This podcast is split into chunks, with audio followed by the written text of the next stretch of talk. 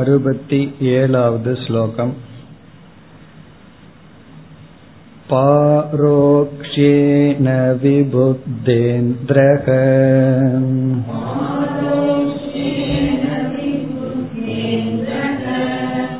ய ஆத்மேத்யாதி லக்ஷணாத்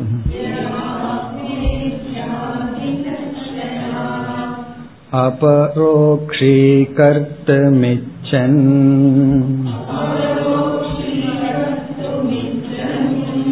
சதுர்வாரம் குரும் யயௌ.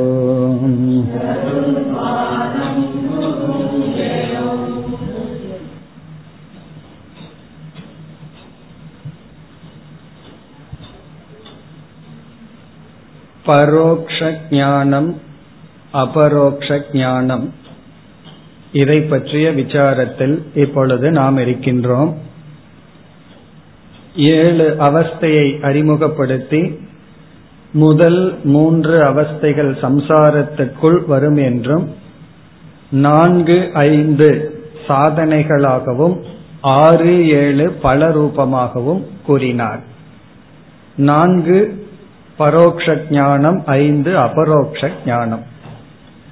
இப்பொழுது நாம் பார்த்து வருகின்ற ஸ்ருதி வாக்கியங்களில் உபனிஷத்தில் கூறப்பட்டுள்ள அவாந்தர வாக்கியத்தின் மூலமாக பரோக்ஷ ஞானமும், பிறகு மகா வாக்கியத்தின் மூலமாக அபரோக்ஷ ஞானமும் ஏற்படும்.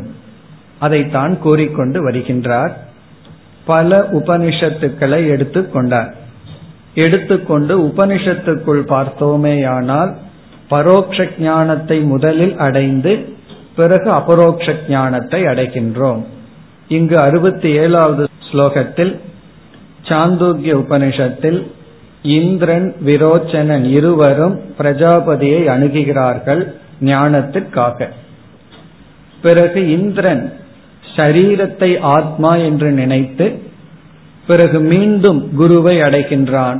இவ்விதம் பிரம்மத்தினுடைய அஸ்தித்துவத்தை பரோட்சமாக அறிந்து அபரோக்ஷ ஞானத்துக்காக நான்கு முறை குருவை அடைந்து பிறகு அபரோக்ஷ ஞானத்தை அடைகின்றான் என்ற கருத்தை கூறுகிறார். இப்ப இந்த கருத்தை இவர் கூறுவதற்கு காரணம், பலருடைய மதப்படி பரோக்ஷ ஞானத்தை அடைந்து அபரோக்ஷ ஞானத்திற்கு தியானம் முதலிய சாதனையில் ஈடுபடணும் என்று கூறுகிறார்கள். ஆனால் இங்கு இந்திரன் அபரோக்ஷ ஞானத்துக்கு மீண்டும் குருவையே நாடினான், மீண்டும் சிரவணத்தை செய்தான் என்று குறிப்பிடப்படுகின்றது. ஸ்லோகத்திற்குள் சென்றால் பாரோக்ஷேன விபுத்ய இந்திரஹ. இந்திரன் பாரோக்ஷேன விபுத்ய பரோக்ஷமாக அறிந்து, இந்திரன் பரோக்ஷமாக அறிந்து எந்த வாக்கியத்தில் ய ஆத்மா இத்தியாதி லக்ஷணாத். அங்க உபனிஷத்துல ய ஆத்மா அபகத பாப்மா விரஜக விமிருத்யுகு அப்படின்னு அங்க வாக்கியம் வருகிறது. இப்ப ய ஆத்மா என்கின்ற வாக்கியத்தில் ய ஆத்மா இத்தியாதி லக்ஷணாத் ஒரு வார்த்தையை சேர்த்திக்கணும், வாக்கியாத். இப்படிப்பட்ட லட்சணத்தை கூறுகின்ற வாக்கியத்திடமிருந்து இந்திரன் பாரோக்ஷேன பிரம்ம தத்துவத்தை அறிந்து, பரோக்ஷமாக முதலில் அறிந்து, பிறகு அந்த கதையில் என்ன வருகிறது, முதலில் வந்து ஸ்தூல சரீரம் பிறகு சூக்ஷ்ம சரீரம்னு புரிந்து கொண்டு அவன் ஒவ்வொரு முறையும் குருவை அடைந்து அறிவை தெளிவுபடுத்தி வருகின்றான். பிறகு எதற்காக மீண்டும் மீண்டும் குருவை அடைகின்றான்? இரண்டாவது வரியில் அபரோக்ஷி கர்த்தும் இச்சன், அந்த பிரம்மத்தை பற்றிய அபரோக்ஷ ஞானத்தை அடைவதற்காக.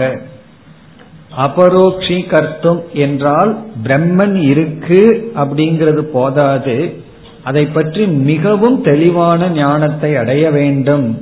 அபரோக்ஷி கர்த்தும் அபரோக்ஷ ஞானத்தை அடைய வேண்டும் என்று விரும்பி இச்சன் சதுர்வாரம் குரும் யயௌ. சதுர்வாரம்னா நான்கு முறை, குரும் குருவை யயவ் அடைந்தான். இப்ப நான்கு முறை மீண்டும் மீண்டும் குருவிடம் செல்வதற்கு காரணம் பரோக்ஷ ஞானத்தை அபரோக்ஷ ஞானமாக மாற்றுவதற்காக. இப்ப நம்ம வேதாந்தத்தில் என்ன சொல்றோம், அபரோக்ஷ ஞானத்தை சிரவண காலத்திலேயே அடைந்து விடுகின்றோம். பிறகு ஏன் விபரீத பாவனைங்கிற கேள்விக்கெல்லாம் வித்யாரண்யர் பிறகு பதில் சொல்ல போறார். ஆனா ஞானம் பிரமாணத்தின் மூலமாகத்தான் வரும். இங்கு வந்து பரோட்ச ஞானமாகட்டும் அபரோக்ஷ ஞானமாகட்டும். பிறகு இதே கருத்தை இனி அடுத்த ஸ்லோகத்தில் வேறொரு ஸ்ருதியை எடுத்துக்கொண்டு குறிப்பிடுகின்றார். அறுபத்தி எட்டாவது ஸ்லோகம்.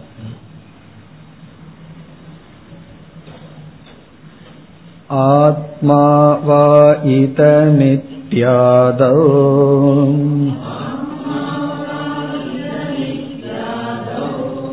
பரோக்ஷம் பிரம்ம லக்ஷிதம்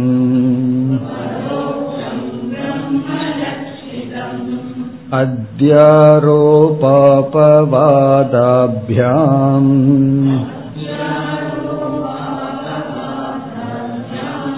பிரஜ்ஞானம் பிரம்ம தர்ஷிதம்.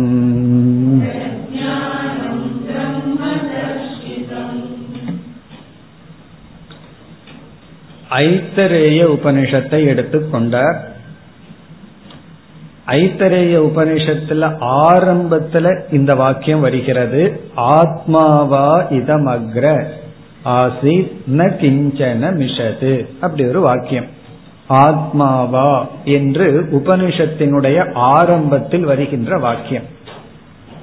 இந்த ஐத்திரியத்துலதான் ஆரம்பத்துல இப்படி வந்து கடைசியில மகா வாக்கியம் வருகிறது. லாஸ்ட் வரி மகா வாக்கியம், முதல் வரி ஆத்மாவினுடைய அறிமுகம். ஆத்மாவா இதம் இத்யாதோ, இப்படிப்பட்ட வாக்கியத்தில் ஆத்மாவை அறிமுகப்படுத்தப்பட்ட இப்படிப்பட்ட வாக்கியத்தில் பரோக்ஷம் பிரம்ம லட்சிதம், பிரம்மனை பரோக்ஷமாக குறிப்பிடப்பட்டுள்ளது. இங்க வந்து ஆத்மாங்கிற சொல்லுக்கு பிரம்மன் அர்த்தம்.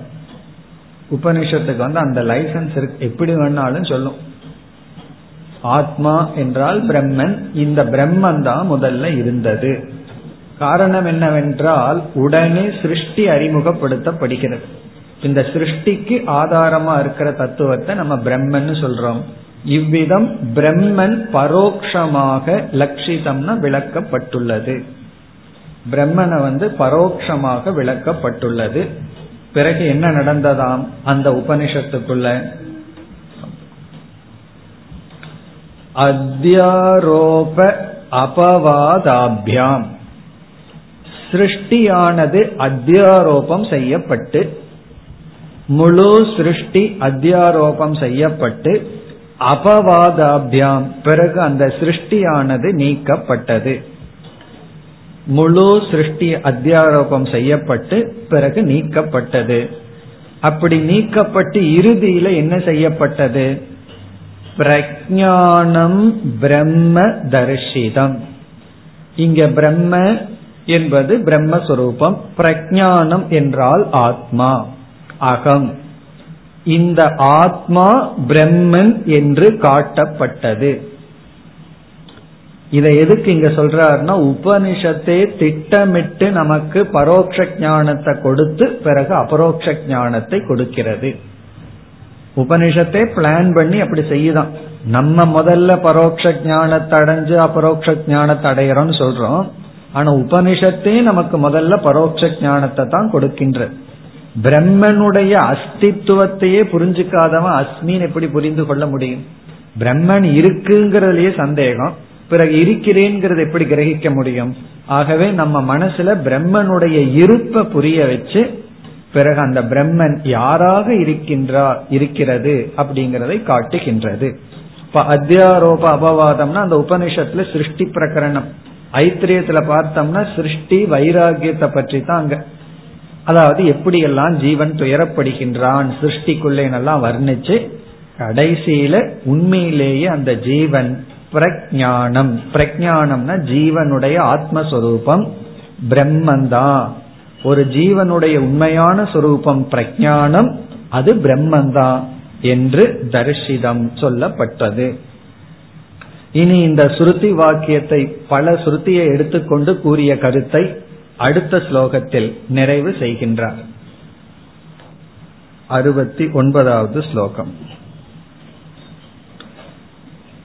அவாந்தரேன வாக்கேன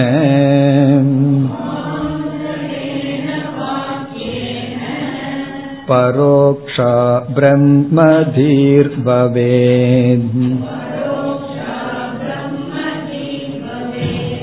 சர்வத்ரைவ மகா வாக்யம்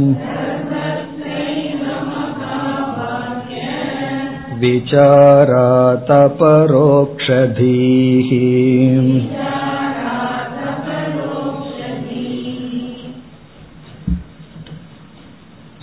பரோக்ஷ ஞான அபரோக்ஷ ஞானத்தை பற்றி கூறி பல ஸ்ருதி வாக்கியங்களை வித்யாரண்யர் பேசினார். தைத்திரியத்திலிருந்தே இரண்டு கொட்டேஷன் கொடுத்தார், சாந்தோக்கியம், பிறகு வந்து ஐத்திரேயம் சொன்னார். இப்படியே சொல்லிக் கொண்டிருந்த எத்தனையோ ஸ்ருதிகள் இருக்கின்றது. ஆகவே இங்கு வந்து எல்லா ஸ்ருதியிலும் இதுதான் தாத்பர்யம் என்று முடிவுரை செய்கிறார். என்ன தாத்பர்யம்? அதை முதல் வரியில் ஞாபகப்படுத்துகின்றார். அவாந்தரேன வாக்கியேன, அவாந்தர வாக்கியத்தின் மூலமாக. அவாந்தர வாக்கியம்னா பிரம்மனுடைய அஸ்தித்துவத்தை பற்றி பேசும் வாக்கியம். பிரம்மன் இருக்குன்னு சொல்ற வாக்கியம் அல்ல அவாந்தர வாக்கியம். ஆனால் சிருஷ்டியை பற்றி பேசுற வாக்கியம் இருக்கு, வேற எத்தனையோ வாக்கியம் இருக்கு. அதெல்லாம் வந்து அர்த்தவாத வாக்கியம். அர்த்தவாத வாக்கியம்னா அதுல உண்மையில தாத்பர்யம் கிடையாது. உபனிஷத்து வந்து பலனை பற்றி பேசுது, இந்த பலனை அடைகின்றான், அந்த பலனை, அதெல்லாமே அர்த்தவாதத்திற்குள்ள வந்துடும். பிறகு எது வந்து முக்கிய வாக்கியம்னா பிரம்மத்தினுடைய அஸ்தித்துவத்தையும் பிரம்மன் ஆத்மான்னு சொல்றதுதான் முக்கியம். ஆகவே அவாந்தர வாக்கியம்னா கீழான அமுக்கிய வாக்கியம்னு நினைத்து விடக்கூடாது.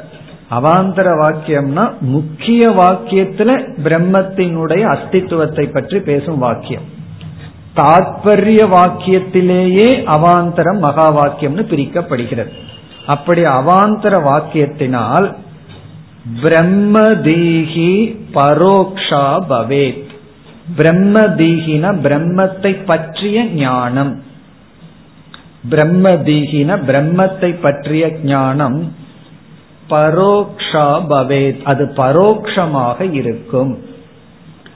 அவாந்தர வாக்கியத்தின் மூலமாக பிரம்மத்தை பற்றிய அறிவு நமக்கு பரோக்ஷமாக இருக்கும். பிறகு சர்வத்திர ஏவங்கிறத பிறகு பார்ப்போம். இரண்டாவது வரியில மகா வாக்கிய விசாராத், பிறகு மகா வாக்கியத்தை விசாரம் செய்து பார்த்தால் மகா வாக்கிய விசாரத்தின் மூலமாக என்ன கிடைக்கின்றது? அபரோக்ஷ தீஹி பவேத், அபரோக்ஷ ஞானம் ஏற்படும். மகா வாக்கிய விசாராத் அபரோக்ஷ தீஹி. அபரோக்ஷ தீஹிங்கிற இடத்துல பிரம்ம அபரோக்ஷ தீஹி பவேத், பிரம்மத்தை பற்றிய அபரோக்ஷ ஞானம் ஏற்படும். பிறகு நம்ம விட்டு வச்ச சொல்லுக்கு போறோம், சர்வத்ர ஏவ. சர்வத்ர ஏவ என்பதற்கு சர்வாசு உபனிஷத்சு, எல்லா உபனிஷத்துக்களிலும் என்பது பொருள். சர்வத்ரன எல்லா இடத்திலும் இதுதான் அப்படின்னு சொல்ற.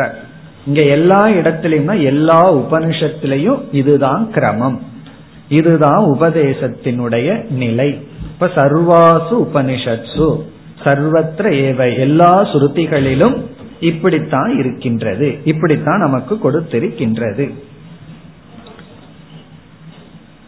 இவ்விதம் பரோக்ஷ ஞானம் அபரோக்ஷ ஞானத்திற்கு பிரமாணம் வாக்கியம் என்பதை நிலைநாட்டினார்.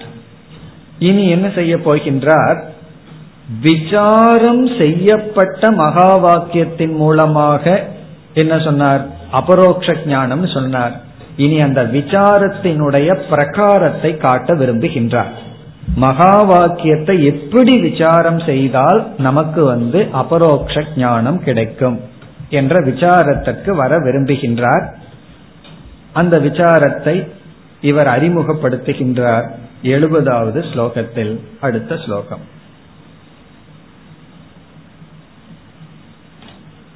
பிரம்மாபரோக்ஷ சித்யர்த்தம்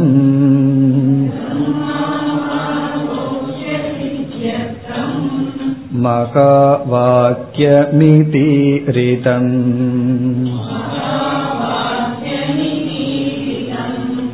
வாக்கியவருத்தாவதோ பிரம்ம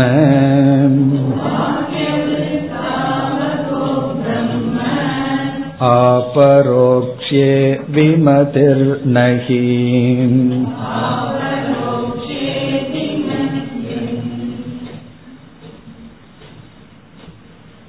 இங்கு என்ன அறிமுகப்படுத்துகின்றார்? நாம் இவ்விதம் கூறிய கருத்தில் சங்கராச்சாரியாரும் முக்கியமாக கூறியுள்ளார். இப்ப இதுவரைக்கும் நான் என்ன சொன்னனோ அதை சங்கரர் மிக முக்கியமாக தான் எழுதிய ஒரு நூலில் கூறியிருக்கின்றார். அதை இப்பொழுது பார்ப்போம் என்று அறிமுகப்படுத்துகின்றார். எந்த விஷயத்தில்? அத முதல் வரியில சொல்றார், பிரம்ம ஆபரோக்ஷ சித்தியர்த்தம். பிரம்மங்கிற தத்துவம் அபரோக்ஷமாக மாறுவதற்கு, பிரம்மனை அபரோக்ஷமாக புரிந்து கொள்கின்ற விஷயத்தில் மகா வாக்கிய மகா வாக்கியம் மகா வாக்கியம்தான் காரணம். இதி ஈரிதம், இவ்விதம் இதுவரை நம்மால் சொல்லப்பட்டது. இப்ப வித்யாரண்யர் வந்து நான் இதுவரைக்கும் என்ன சொன்னேன், இது மயா ஈரிதம், இவ்விதம் நான் சொன்னேன். என்ன? மகா வாக்கியம். மகா வாக்கியம் எதற்கு, என்ன பிரயோஜனத்துக்குனா பிரம்ம ஆபரோக்ஷ சித்தியர்த்தம். சித்தினா அந்த மாதிரி நடப்பது, அர்த்தம்னா பிரயோஜனம். பிரம்மனை அபரோக்ஷமாக சித்தி செய்ய, நம்ம மனசுல பிரம்மத்தை அபரோக்ஷமாக புரிந்து கொள்ள மகா வாக்கியம்தான் பிரமாணம் என்று ஈரிதம் சொல்லப்பட்டது இதுவரை என்னால். உடனே நம்ம கேட்போம், நீங்க யார் இதெல்லாம் சொல்றதுக்குன்னு சொல்லி.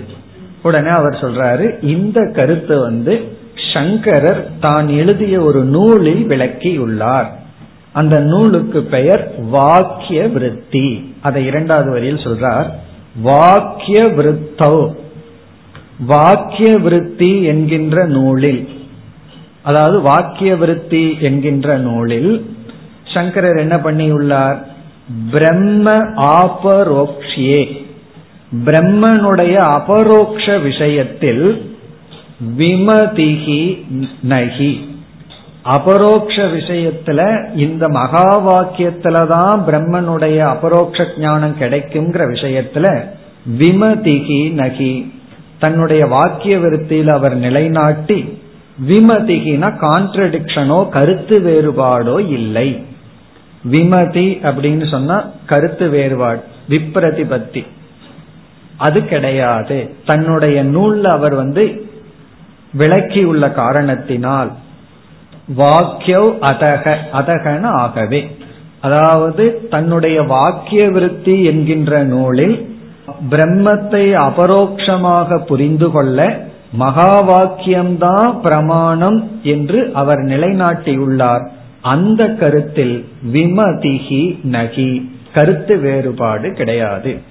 விமதினா அதாவது ஆப்போசிட்டா சொல்றது, அதற்கு எதிரான கருத்து கிடையாது.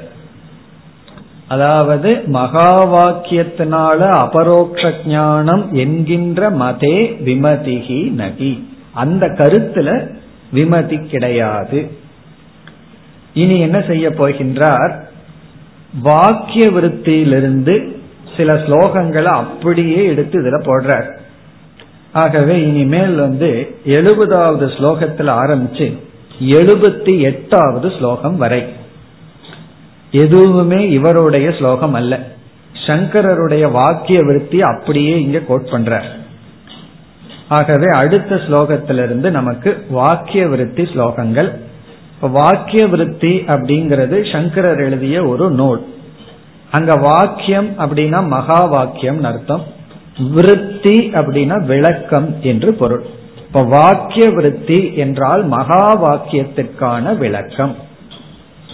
அதனால அந்த வாக்கிய விருத்திங்கிற நூல்ல போய் பார்த்தோம்னா மூணே மூணு டாபிக் தான் அதுல இருக்கு. ஒன்று துவம்பத விசாரம், இனி ஒன்று தத்பத விசாரம், இனி ஒன்று அசிபத விசாரம். ஜீவனை பற்றிய விசாரம், ஈஸ்வரனை பற்றிய விசாரம், பிறகு நான்காவது வந்து ஜீவ பிரம்ம ஐக்கிய விசாரம். எப்படி ஐக்கியம் சம்பவிக்கும்?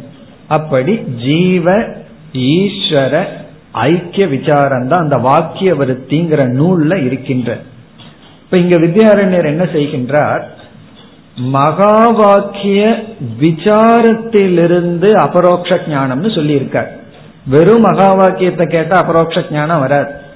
ஏன்னா நம்ம உபனிஷத்தை படிக்கும் போதே ஃபர்ஸ்ட் அவாந்தர வாக்கியத்தை படிச்ச உடனே பிரம்ம இருக்குன்னு புரிஞ்சிருவோம். பிறகு நம்ம தெரிஞ்சு இப்படியோ மகா வாக்கியத்தையும் படிச்சிருவோம். உடனே அபரோக்ஷ ஞானம் வந்துருதான்னா வருவதில்லை.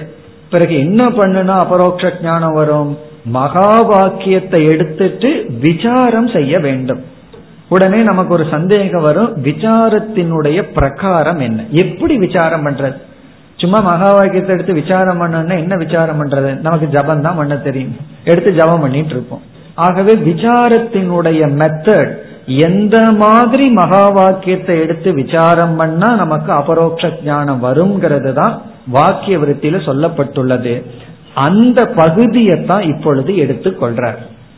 ஆகவே இனிமேல் இந்த எட்டு ஸ்லோகங்கள்ல எந்த இடத்துல மகா வாக்கியம் விசாரம் நடைபெற்றதோ, குறிப்பா அசிபத விசாரம், தொம்பதம் தத்பதத்தை வெறும் அறிமுகப்படுத்தி இந்த சம்பந்தம் தது துவம் அசிங்கிற சம்பந்தத்தை எடுத்துட்டு எங்கு வாக்கிய விருத்தியில விசாரம் நடைபெற்றதோ அதை இப்பொழுது நமக்கு குறிப்பிடுகின்றார். இப்ப இதுல வந்து வித்யாரண்யர் ரெண்டு காரியத்தை பண்ணிடுறார். ஒன்று மகா வாக்கியத்திலிருந்து அபரோக்ஷ ஞானம் வரும்ங்கிறதுக்கு சங்கராச்சாரியரை பிரமாணமா கொடுத்துறார். இது என்னுடைய கருத்து மட்டுமல்ல, சங்கரரும் கூறிய கருத்து தான் அப்படின்னு சங்கராச்சாரியார பிரமாணமா கொடுத்தாச்சு. இவர் வந்து சுப்ரீம் கோர்ட் ஜட்ஜு மாதிரி, நம்ம ஆச்சாரியர்களுக்கெல்லாம் சங்கராச்சாரியார் சொல்லிட்டு அதுக்கு மேல அப்பீல் கிடையாது, ஓவர். காரணம் என்ன, பின்னாடி வந்தவங்க எல்லாம் சங்கரருடைய கருத்தை தழுவியே விளக்கி வருகிறார்கள். ஆகவே வேற யாராவது ஆச்சாரியார் வந்து வித்யாரண்யர் யாரு சொல்றதுக்குன்னு கேட்டலாம். ஆகவே சொல்றாரு இது சங்கரருடைய கருத்து. இரண்டாவது வந்து அபரோக்ஷ ஞானம் ஆவதற்கு விசாரம் செய்ய வேண்டும்னே சொல்லிட்டு வந்தவர் அந்த விசாரத்தையும் நமக்கு காட்டி கொடுக்கின்றார். ஆகவே நீ அடுத்த ஸ்லோகத்திலிருந்து எழுபத்தி எட்டாவது வரைக்கும் நம்ம சங்கரர்கிட்ட போயிடுறோம். வித்யாரண்யரை கொஞ்ச நாள் மறந்துட்டு சங்கரருடைய வாக்கியத்திற்கு செல்கின்றோம். எழுபத்தி ஓராவது ஸ்லோகம். ஆலம்பனதயா பாதி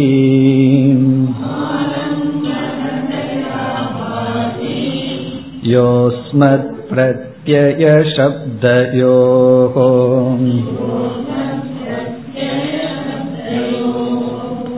அந்தகரண சம்பின்ன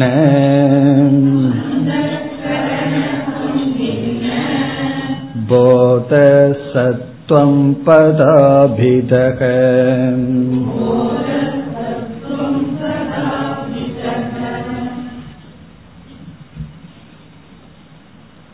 இந்த எழுபத்தி ஓராவது ஸ்லோகம் வாக்கிய விருத்தியில நாற்பத்தி நான்காவது ஸ்லோகம்.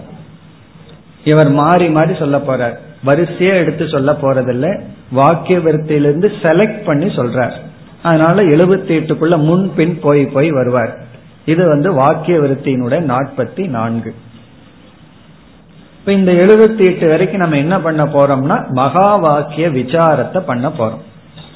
ஆகவே இது வந்து ரொம்ப சுருக்கமா நம்ம மனசுக்குள்ள எவ்வளவோ படிச்சும் கடைசியில மகா வாக்கிய விசாரத்தை சுருக்கமாக செய்யவும் அப்படின்னு ஒரு கேள்வி கேட்டோம்னு வச்சுக்கோமே, நமக்கு சுருக்கமா பண்ண தெரியாது, நம்ம வாட்டுக்கு ஏதோ படிச்சதெல்லாம் பண்ணிட்டு இருப்போம்.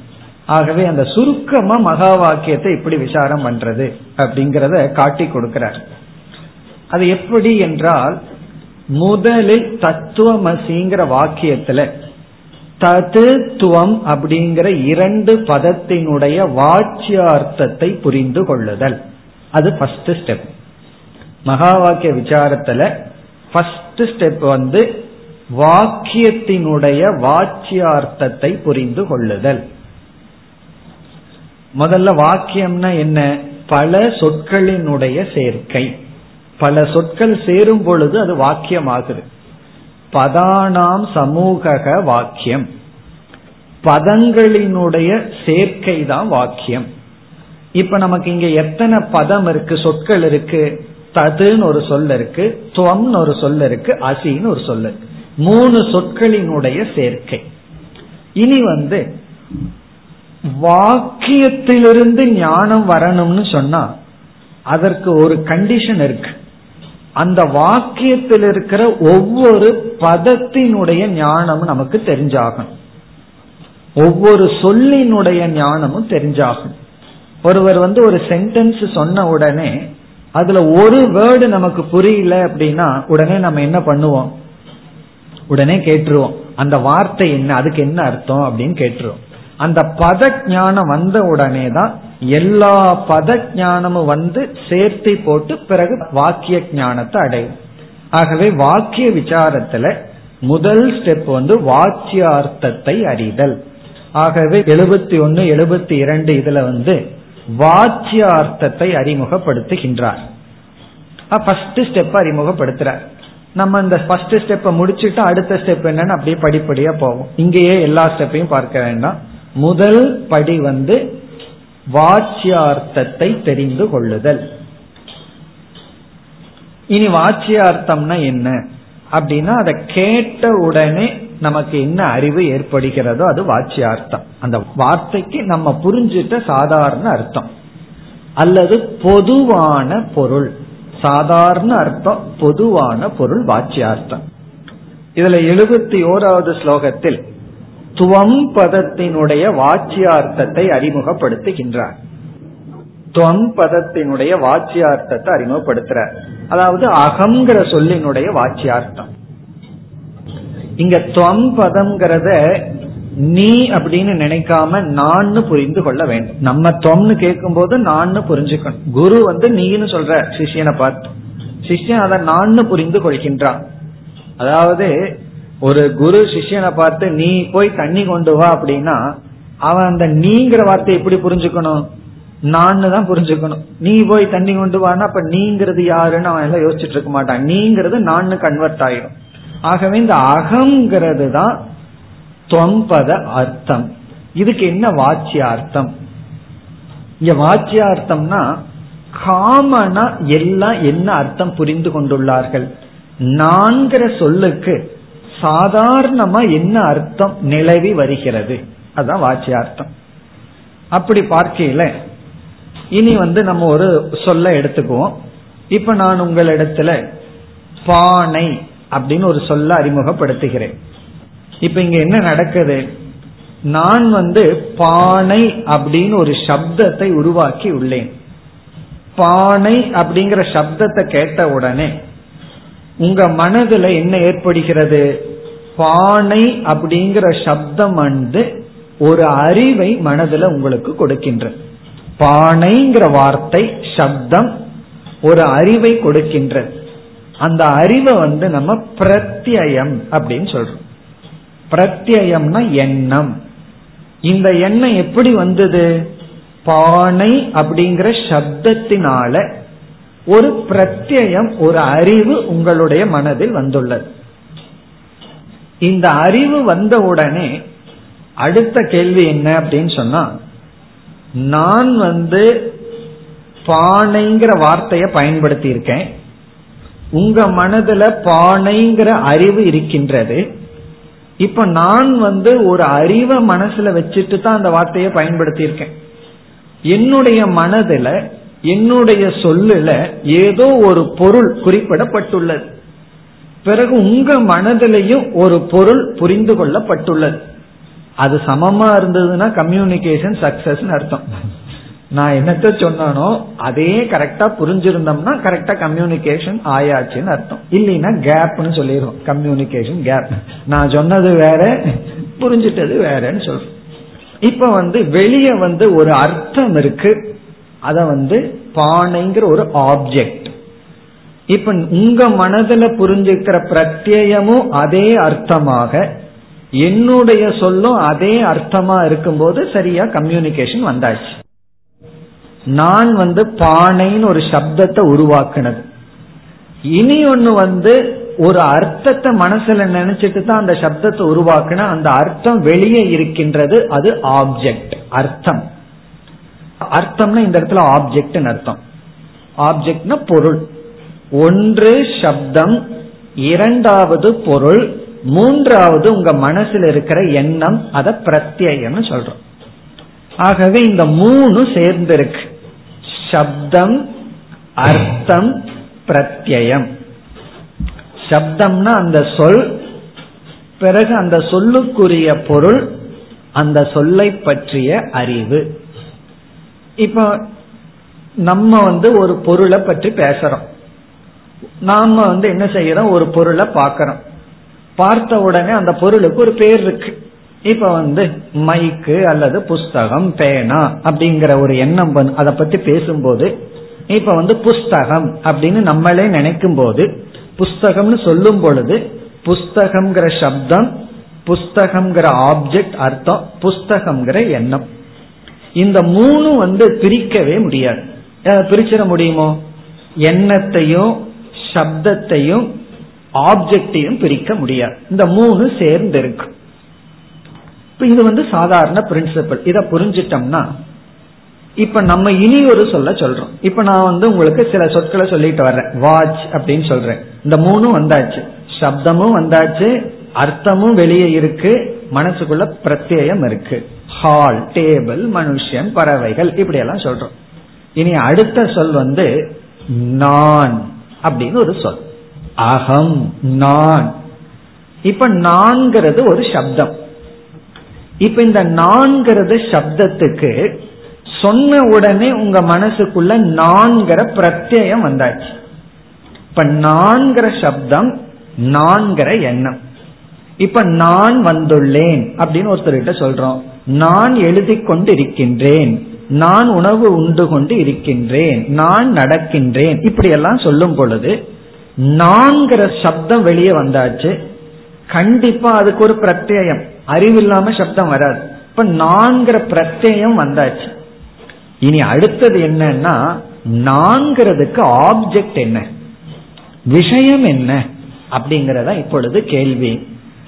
அந்த விஷயத்தை இவர் அறிமுகப்படுத்தி, இந்த விஷயத்தை தான் நம்ம நான்னு புரிஞ்சிட்டு இருக்கோம், இதுதான் நான்கிற சொல்லுக்கான அர்த்தமா நம்ம புரிஞ்சிருக்கோம், ஆப்ஜெக்டா நம்ம புரிஞ்சிருக்கோம். அப்படி புரிஞ்சிருக்கிற அர்த்தம் தான் வாச்சியார்த்தம்னு அறிமுகப்படுத்துறார். அப்ப இந்த ஸ்லோகத்துல என்ன செய்யறார், மூன்று தத்துவத்தை அறிமுகப்படுத்தி, நான்கிற சொல் ஒரு சப்தம், நான்கிற சொல்லினுடைய ஞானம் அறிவு, நான்கிற சொல்லுக்கு ஆப்ஜெக்ட், அந்த ஆப்ஜெக்ட் என்ன அப்படின்னு இங்க விளக்குறார். அதாவது இந்த இப்படித்தான் சாதாரணமா எல்லா மனிதர்களும் புரிந்து கொண்டுள்ளார்கள். சாஸ்திர விசாரம் எல்லாம் பண்றதுக்கு முன்னாடி எல்லா மனுஷங்களும் நான்கிற சொல்ல பயன்படுத்தி அதனுடைய அறிவு மனசுல ஏற்படும் பொழுது, அந்த சொல்லுக்கான அறிவு ஏற்படும் பொழுது எதை பொருளாக புரிந்து கொண்டுள்ளார்கள் அதை இங்கு அறிமுகப்படுத்துகின்றார். இப்ப நம்ம முதல் வரிக்கு போய் பார்ப்போம், அவர் எப்படி அறிமுகப்படுத்துறார் அப்படிங்கறத பார்ப்போம். முதல் வரியில இரண்டாவது பகுதியை முதல்ல எடுத்துக்குவோம். யக அஸ்மத் பிரத்யய சப்தயோகோ. அஸ்மத் அப்படின்னா சமஸ்கிருதத்துல நான் அப்படிங்கிற சொல்லினுடைய ஒரிஜினல் ஃபார்ம். இந்த அஸ்மத்ங்கிற சொல்லுதான் அகம்னு மாறி இருக்கு. இப்போ அஸ்மத் அப்படின்னா நான், இத வந்து ரெண்டு இடத்துலயும் சேர்த்தனும். அஸ்மத் பிரத்யக அஸ்மத் சப்தக. அஸ்மத் சப்தம் இஸ் ஈக்வல் டு நான் என்று சொல்லுதல். அஸ்மத் சப்தம் அப்படின்னா நான் சொல்லுதல். அஸ்மத் பிரத்யம் அப்படின்னா நான் என்று நினைத்தல். அஸ்மத் பிரத்யம்னா நான் நினைக்கிறது, நான்கிற எண்ணம். அஸ்மத் சப்தகன நான் சொல்வது, நான் சொல்வது, நான் நான் நம்ம எவ்வளவு முறை நான் நான் சொல்றோம். அதாவது ஒருத்தர் ரிசர்ச் பண்ணாங்க, ஒரு மனுஷன் வந்து ஒரு நாளைக்கு எத்தனை முறை நான் சொல்றான்னு சொல்லி, அப்படி சொன்னா அது எத்தனையோ ஆயிரம் சொல்லாரு, எத்தனையோ ஆயிரம் நான் நான் யோசிச்சு பார்ப்போம். நம்ம வந்து இருபத்தி நாலு மணி நேரம் ரெக்கார்ட் ஆகிற மாதிரி ஒரு டேப் ரெக்கார்டர் இங்க ஏதாவது மைக்ல வச்சுட்டு நமக்குள்ள பாக்கெட்ல வச்சுட்டு எவ்வளவு நேரம் பர் டே நான்கிற வார்த்தையை பயன்படுத்தி இருக்கோம்னு பார்த்தோம்னா அதுதான் மேக்சிமம் யூஸ்டு வேர்ட், அதிகமா பயன்படுத்துற வார்த்தை அதுதான். அது விதவிதமான சொரத்தோட பயன்படுத்துவோம். நான் யாருன்னு தெரியுமா, நான் அப்படின்னு சொல்லி ஒவ்வொரு சொரத்தோட அந்த நான் பயன்படுத்தப்பட்டுள்ளது. அது வந்து அஸ்மத் சப்தக. சரி, எப்பொழுதெல்லாம் சப்தத்தை பயன்படுத்துறோமோ அப்ப அறிவு வந்துதான் ஆகணும். இப்ப பானைன்னு சப்தம் வந்தாச்சுன்னா நாமளே பயன்படுத்தும் போது அதை பற்றி அறிவு எண்ணம் இருக்கும். இப்ப அஸ்மத் பிரத்யக அப்படின்னா அஸ்மத் நான் என்கின்ற எண்ணம், நான் என்கின்ற சப்தம். இந்த இரண்டுக்கும் ஒரு ஆப்ஜெக்ட் தேவை அல்லவா? அத வந்து இவர் இங்கு ஆலம்பனம்ங்கிற வார்த்தையில அறிமுகப்படுத்துகிறார். ஆலம்பனம்னா விஷயம், ஆப்ஜெக்ட். எதற்கு ஆப்ஜெக்ட்?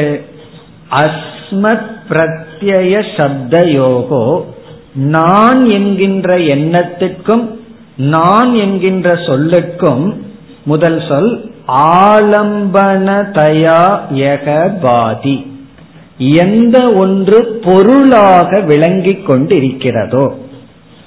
ஆலம்பனதயா யக பாதி, எந்த ஒன்று ஆப்ஜெக்டாக ஆலம்பனமாக விளங்கிக் கொண்டிருக்கின்றதோ. ஆலம்பனம்ங்கிற வார்த்தையும் நமக்கு தெரியும், உபாசனையில எல்லாம் படிச்சிருக்கோம். அதாவது ஈஸ்வரனை ஒரு இடத்துல ஒரு ஆப்ஜெக்ட்ல நம்ம பார்த்து வழிபட்டா அந்த ஆப்ஜெக்டுக்கு ஆலம்பனம்னு பெயர்.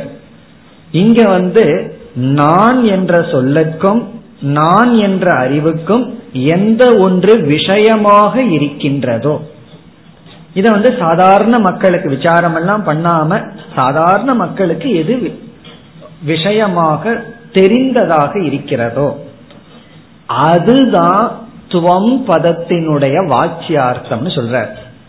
இரண்டாவது வரியில கடைசி பகுதி சக துவம் பத அபிதக, அதுதான் துவம் பதத்தினுடைய வாக்கியார்த்தம். சக இங்க சக அப்படின்னா ஏகன் ஆரம்பிச்சார், எது பொருளாக இருக்கிறதோ, ஆலம்பனமா எது இருக்கிறதோ அதுதான் துவம் பத.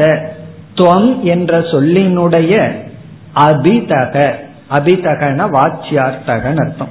அபிதக இஸ் ஈக்வல் டு வாச்சியார்த்தக. சரி, அது என்ன? இப்ப வந்து நான்கிற சொல்லுக்கு என்ன அர்த்தம் அது கூறுகின்றார். இரண்டாவது வரையில முதல் பகுதி அந்த கரண சம்பின்ன போதக. அந்த கரண சம்பின்ன போதக இதுதான் வாச்சியார்த்தமா. இப்ப நான் நான்கிற சொல்லுக்கு அர்த்தம் நமக்கு தெரியாமலே இதத்தான் அர்த்தமா நினைச்சிட்டு இருந்திருக்கோம். அது என்னங்கறத அறிமுகப்படுத்துறார். அந்த கரண, அந்த கரணம்னா சூக்ஷ்ம சரீரம், நம்முடைய சூக்ஷ்ம சரீரம். சம்பின்ன, சம்பின்னா கலந்த, சூக்ஷ்ம சரீரமும் கலந்த போதக ஞானம் அறிவு. சூக்ஷ்ம சரீரத்துடன் கலந்து இருக்கின்ற ஞானம், அதாவது போதகன சைத்தன்யம். இப்ப நான் சொல்லும் போது யாருமே ஜடமான ஒன்றை குறிக்க மாட்டார்கள். நான்கிற சொல்லுக்கு அர்த்தமா ஜடமா சொல்ல மாட்டார், ஜடமான ஒன்றை குறிக்க மாட்டார்கள்.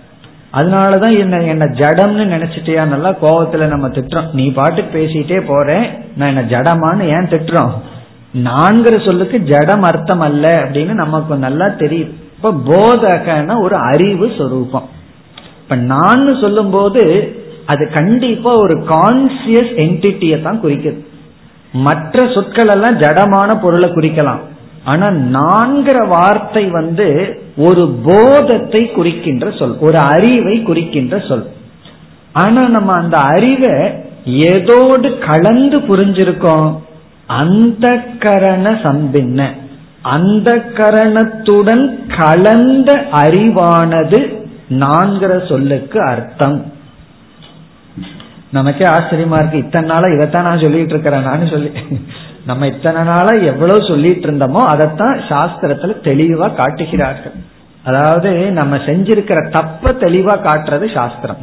இந்த மாதிரி தப்பு பண்ணிட்டு இருக்க அப்படின்னு காட்டுறது சாஸ்திரம். விவகாரத்துல வேற, ஆனா நம்ம தெரியாமல் இதைத்தான் நான் சொல்லிட்டு இருக்கோம். ஆகவே நான் அப்படிங்கிற சொல்லுக்கு என்ன அர்த்தம் அப்படின்னு சொன்னா, நான்கிற சொல் ஒரு போதத்தை, சைத்தன்யத்தை, அறிவைத்தான் குறிக்க முடியும். நான்கிறது வந்து ஜடமானதை குறிக்க முடியாது. ஆனா அந்த சைத்தன்யத்துடன் எது கலந்திருக்குன்னா நம்முடைய சூக்ஷ்ம சரீரம்.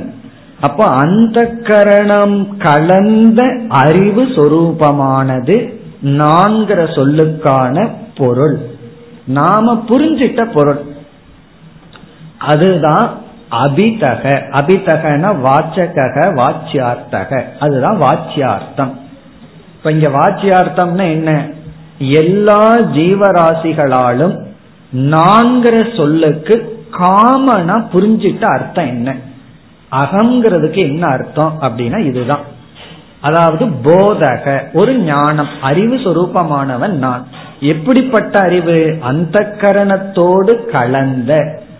இதுல இருந்து என்ன தெரியுதுன்னா, நான்கிற சொல்லுக்கு வந்து சூக்ம சரீரமும் ஞானமும் கலந்துள்ள ஒரு தத்துவம். இதுதான் வாச்சியார்த்தம், துவங்கிறதுனுடைய வாச்சியார்த்தம். இது வந்து சாதாரண அர்த்தம். சில சமயங்கள்ல ஸ்தூல சரீரத்தை அகங்கிறதுல சேர்த்திக்குவோம், சில சமயம் விட்டுருவோம், மாறி மாறி நம்ம பண்ணுவோம். எப்படின்னா, நான் நடந்து கொண்டிருக்கின்றேன்னு சொல்லும் போது அங்க நான்கிறதுல என்ன சேர்ந்துடுது? அங்க நடக்கிறது யாரு? நம்முடைய ஸ்தூல சரீரம். ஸ்தூல சரீரம் நடக்கும் பொழுது நம்ம வந்து நான் நடந்து கொண்டிருக்கின்றேன் போது நான்கிற இடத்துல ஸ்தூல சரீரத்தையும் வேற சேர்த்திட்டோம். அது நான் ரெண்டு மூணு முறை எக்ஸாம்பிள் சொல்லியிருக்கேன். அதாவது டாக்டர் கிட்ட போயிட்டு நம்ம, நான் வந்து இவ்வளவு நேரம் நின்று கொண்டிருந்தேன் டாக்டர்னு சொல்றேன், உங்களுக்காக நான் நின்று கொண்டு இருந்தேன்னு சொல்றேன். உடனே நான் சொல்லும் போது யார குறிச்சிருக்கோம்?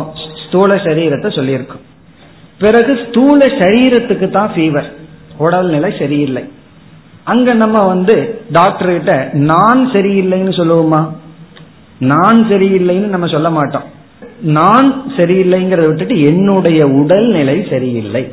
டாக்டர் கிட்ட போய் நான் காய்ச்சலா இருக்கிறேன்னு சொல்ல மாட்டோம், என்னுடைய உடல் ஃபீவரா இருக்குன்னு சொல்றோம். அப்ப இதுல இருந்து என்ன ஆகுது? உடனே சிக் பண்ணிடுறோம். அங்க டாக்டர்கிட்ட போய் நான் சரியில்லை நான் சரியில்லைன்னா சொன்னா டாக்டர் என்ன புரிஞ்சுக்குவாரு? நீங்க பார்க்க வேண்டிய டாக்டர் நான் அல்லன்னு புரிஞ்சுக்குவாரு, அது வேற டாக்டர் நீங்க பார்க்கணும்னு புரிஞ்சுக்காரு. இது தெரிஞ்சு உடனே நம்ம என்ன பண்ணிடுறோம்? என்னுடைய உடல் நிலை சரியில்லை, என்னுடைய மனம் சரியில்லை, இப்படி எல்லாம் நம்ம சொல்றோம். அப்போ ஸ்தூல சரீரம் வரை நான்கிறது எக்ஸ்டென்ஷன் ஆகலாம், அதுக்கு மேல எக்ஸ்டென்ஷன் ஆகாது. ஸ்தூல சரீரம் வரைக்கும் நான்கிறது நம்மோட சேர்ந்து இருக்கும். பிறகு பொதுவா நான்கிறது சூக்ஷ்ம சரீரமும் சைத்தன்யமும். அந்த சைத்தன்யத்துக்குள்ள ரெண்டு அம்சம் இருக்கு. ஒன்று சூக்ஷ்ம சரீரத்துல பிரதிபிம்பிக்கிற அம்சம், சிதாபாச அம்சம்.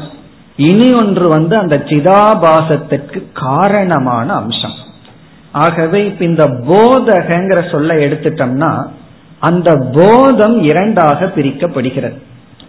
ஒன்று அந்த கரணத்துல பிரதிபிம்பிக்கின்ற போதம், போதம்னா ஞானம், அறிவு சொரூபம். அந்த கரணத்துல பிரதிபிம்பிக்கின்ற அறிவு சொரூபம் ஒரு போதம். இனி ஒன்று அந்த பிரதிபிம்பத்திற்கு ஆதாரமாக இருக்கின்ற பிம்பம். நமக்கு வந்து அந்த பிம்பத்தை பற்றி எல்லாம் தெரியாததுனால அது வந்து நான்கிற சொல்லுக்குள்ள இருந்தாலும் அது மறைக்கப்பட்டுள்ளது.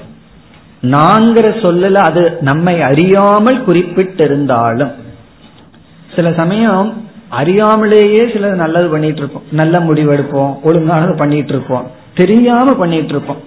அது சில சமயங்கள் நடக்கும். அதுக்கப்புறம் தான் தெரியும் அந்த நேரத்துல யாரு நம்ம இப்படி வழிகாட்டினது, யார் இப்படி பேச வச்சது அப்படின்னு சொல்லி ஆச்சரியப்படுவோம். அது போல இந்த போதகங்கிறதுல பிரதிபிம்பத்துக்கு ஆதாரமா இருக்கிற பிம்ப போதம் இருந்தும் அதை நம்ம குறிச்சும் நமக்கு அது தெரியாமல் இருக்கின்ற. அப்படி இப்ப நான்கிற சப்தத்துக்கு கடைசியில என்ன அர்த்தம் சொல்கிறீர்கள்னா, முக்கிய சைத்தன்யம் இருந்தும் அதை நாம் குறிப்பிடாமல், அந்த நான்கிறதுக்குள்ள அது இருக்கு ஆனா அது நமக்கு தெரியல, அதை நம்ம குறிப்பிடாமல் சூக்ஷ்ம சரீரமும் சிதாபாசமும் சேர்ந்த தத்துவத்தை நான் என்று நாம் சாதாரணமாக புரிந்துள்ளோம். அதுதான் துவம்பத அபிதக, துவம்பதத்தினுடைய வாச்சியார்த்தம். இப்ப இந்த ஸ்லோகத்துல வந்து நான்கிற சொல்லுக்கு அர்த்தம் என்ன, சாதாரண அர்த்தம் என்னன்னு சொல்லிட்டார். அங்க தத்து தான் இருக்கு, துவம் தான் இருக்கு, இங்க எதுக்கு நான் வந்ததுன்னா அது நம்ம ஏற்கனவே பார்த்துட்டோம். அந்த துவங்கிறது நான் நம்ம புரிஞ்சுக்கணும். ஆகவேதான் இங்க துவம்பத அபிதகன்னு யார் கூறுகிறார்கள், சங்கரர் கூறுகிறார். ஏன்னா வித்யாரண்யர் அதை கோட் பண்றதுனால. இனி அடுத்த ஸ்லோகத்துக்கு செல்வோம். அடுத்த ஸ்லோகத்துல வந்து தத்பத வாச்சியார்த்தத்துக்கு வருகின்றார். தொம்பத வாச்சியார்த்தத்தை முடிச்சிட்டார், இனி தத்பத வாச்சியார்த்தத்திற்கு வருகின்றார். எழுபத்தி இரண்டாவது ஸ்லோகம். மாயோபாதிர் ஜகத்யோனிஹி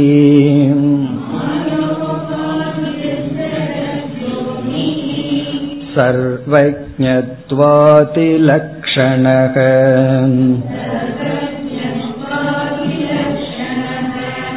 பாரோக்ஷ சபல சத்யாதி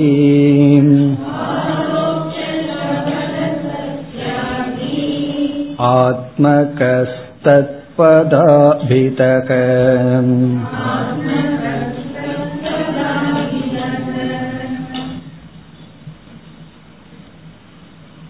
இந்த எழுபத்தி இரண்டாவது ஸ்லோகம் வாக்கிய விருத்தியில் நாற்பத்தி ஐந்தாவது ஸ்லோகம். இது வந்து தத் என்கின்ற பதத்தினுடைய வாச்சியார்த்தம். இப்ப நம்ம வந்து உபனிஷத்தை படிக்கிறோம். இந்த தொம்பதத்தினுடைய வாச்சியார்த்தம் யாருமே சொல்லிக் கொடுக்காம இயற்கையா நம்மகிட்ட இருக்கிற வாச்சியார்த்தம், யாரும் சொல்லிக் கொடுக்கல. இல்லைன்னா சின்ன வயசுல சொல்லி கொடுத்துருப்பாங்க, நீ என் மகன், இவர் தான் உன்னுடைய மாமா, இப்படி எல்லாம் சொல்லி நம்ம யார் அப்படின்னா நான் ஒரு ஜீவன் சொல்லி நமக்கு சொல்லி கொடுத்துள்ளார்கள். சொல்லி கொடுக்காட்டி நம்ம அப்படி புரிஞ்சுக்குவோம். இனி வந்து தத்பதத்தை புரிஞ்சுக்கணும்னா அதுக்கு சாஸ்திரத்துல போய் தான் புரிந்து கொள்ள முடியும். அதுக்கு சில குவாலிபிகேஷன் எல்லாம் இருக்கு, ஸ்ரத்தையெல்லாம் வேணும். ஸ்ரத்தையோட சாஸ்திரத்தினுடைய அவாந்தர வாக்கியத்தை எல்லாம் விசாரம் பண்ணும் போது தது அப்படிங்கிற பதத்தை நம்ம எப்படி புரிஞ்சிருக்கோம். ஈஸ்வரன் அப்படின்னா யார், முதல்ல வந்து நமக்கு நிர்குண பிரம்மன் எல்லாம் புரியாது, சகுண பிரம்மத்தை தான் புரிஞ்சிருப்போம். ஆகவே அது இங்கு கோரப்படுகின்றது. அதாவது ஈஸ்வரன், ஈஸ்வரனுடைய லட்சணத்தை இங்க சொல்லி ஈஸ்வரனை நாம் ததுன்னு புரிந்து கொண்டுள்ளோம். இப்ப தத்பத வாச்சியார்த்தக இஸ் ஈக்வல் டு ஈஸ்வரன். தது என்கின்ற சொல்லினுடைய வாச்சியார்த்தம் ஈஸ்வரன். இத முன்னாடி சொன்னோம்னா துவங்கிற சொல்லினுடைய வாச்சியார்த்தம் ஜீவன். அங்க ஜீவன் சொன்னா இங்க ஈஸ்வரன். இனி ஈஸ்வரனுக்கு என்ன லட்சணம், இதெல்லாம் நம்ம பார்த்த கருத்து தான். அதனால சற்று வேகமா நம்ம போலாம், ரொம்ப விளக்கம் அவசியம் இல்லை, பல முறை நம்ம பார்த்திருக்கோம். இனி ஈஸ்வரனுடைய லட்சணம் இங்க சில வாக்கியங்களை கொடுக்கிறார் ஈஸ்வரனுக்கு லட்சணமாக. மாயோபாதிகி, மாயையை உபாதியாக உடைய தத்துவம். மாயோபாதிகி மாயா உபாதிகி எஸ்ய, யாருக்கு மாயை உபாதியோ அவர் ஈஸ்வரன். அப்ப இதே வார்த்தையில ஜீவனை சொல்லணும்னா என்ன வார்த்தையை போடணும், அவித்யா உபாதிகி. அவித்யை யாருக்கு உபாதியோ அவன் ஜீவன், மாயை யாருக்கு உபாதியோ அவன் ஈஸ்வரன். அல்லது வியஷ்டி உபாதிகி ஜீவன், சமஷ்டி உபாதிகி ஈஸ்வரன். ஒரு சரீரம் உபாதியா இருந்தா அது ஜீவன், இந்த சமஷ்டி சிருஷ்டியே உபாதியா இருந்தா ஈஸ்வரன். அப்ப வந்து மாயையை உபாதியாக உடைய தத்துவம். இனி அடுத்த சொல் ஜெகத் யோனிகி. இதுதான் உண்மையிலேயே ஈஸ்வரனுக்கு லட்சணம். நம்ம பல முறை பார்த்திருக்கோம், ஈஸ்வரனுக்கு லட்சணம் என்னன்னா ஜெகத் யோனிகி. யோனினா காரணம், ஜெகத்னா சிருஷ்டி, சிருஷ்டிக்கு காரணமானவர். அப்ப ஈஸ்வரன்கிறது நமக்கு சாஸ்திரம் எப்படி அறிமுகப்படுத்துகிறதுனா, காரியமான ஜெகத்தை காட்டி இந்த காரியமான ஜெகத்துக்கு யார் காரணமோ அவர் ஈஸ்வரன். ஏன்னா பல சமயங்கள்ல குழந்தைகள் வந்து கேள்வி கேட்கும், சும்மா சாமி விடு சாமி கும்பிடு கோயிலுக்கு போன்னு சொல்றேன், யாரு சாமின்னு சொன்னா இன்னும் நம்ம என்ன சொல்லுவோம், சரி கோயிலுக்கு போகாதுன்னு சொல்லிடுவோம். காரணம் என்ன நமக்கு சொல்ல தெரியலையேன்னா, ஒரு எல்லாத்துக்கும் புரியும், குழந்தையா இருந்தாலும் புரிகிற வார்த்தை, பெரியவங்களா இருந்தாலும் புரிகிற வார்த்தை, இந்த உலகத்துக்கு யார் காரணமோ அவர் கடவுள், அவர் ஈஸ்வரன். சாதாரண லட்சணம், அதே சமயத்துல ககனமான லட்சணமும் கூட, ஆழ்ந்த லட்சணமா இருக்கு. சிம்பிள் டெபனிஷன் ஈஸ்வரனுக்கு ஜெகத் யோனிகி. இனி அடுத்தது சர்வஜ்ஞத்வாதி லட்சணக. சர்வஜ்ஞத்துவம் முதலிய லட்சணங்களுடன் கூடியவர், சர்வ அனைத்தையும் அறிபவர். சர்வஜ்ஞக ஆதி பதத்துல எதை வேணாலும் போடலாம்.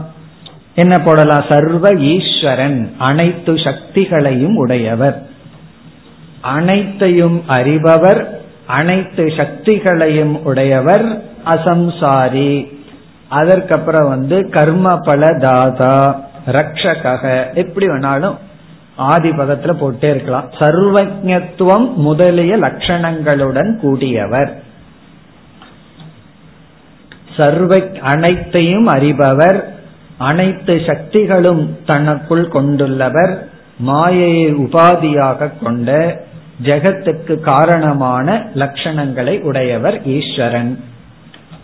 பிறகு இந்த ஈஸ்வரன் அப்படிங்கிற கான்செப்டை நம்ம புரிஞ்சுக்கும் போது ஒரு சிறிய குறையுடன் தான் புரிஞ்சுக்கிறோம். ஒரு சிறிய குறை வந்து ஒரு பிளாக் மார்க் நம்ம ஈஸ்வரனுக்கு கொடுத்துறோம். அது என்ன ஒரு பிளாக் மார்க்கோட ஈஸ்வரனை நம்ம புரிஞ்சிருக்கோம்? அது வந்து இரண்டாவது வரியில சொல்லப்படுகிறது. பாரோக்ஷ்ய சபலக. பாரோக்ஷ்ய சபலக. இங்க சபலம் அப்படின்னு சொன்னா சிறிய குற்றம் அப்படின்னு அர்த்தம். அதாவது வந்து ஒரு சிறிய அழுக்கு படிஞ்சிருக்கு, சபலம். சபலமா இருக்குன்னு நம்ம சொல்றது வேற.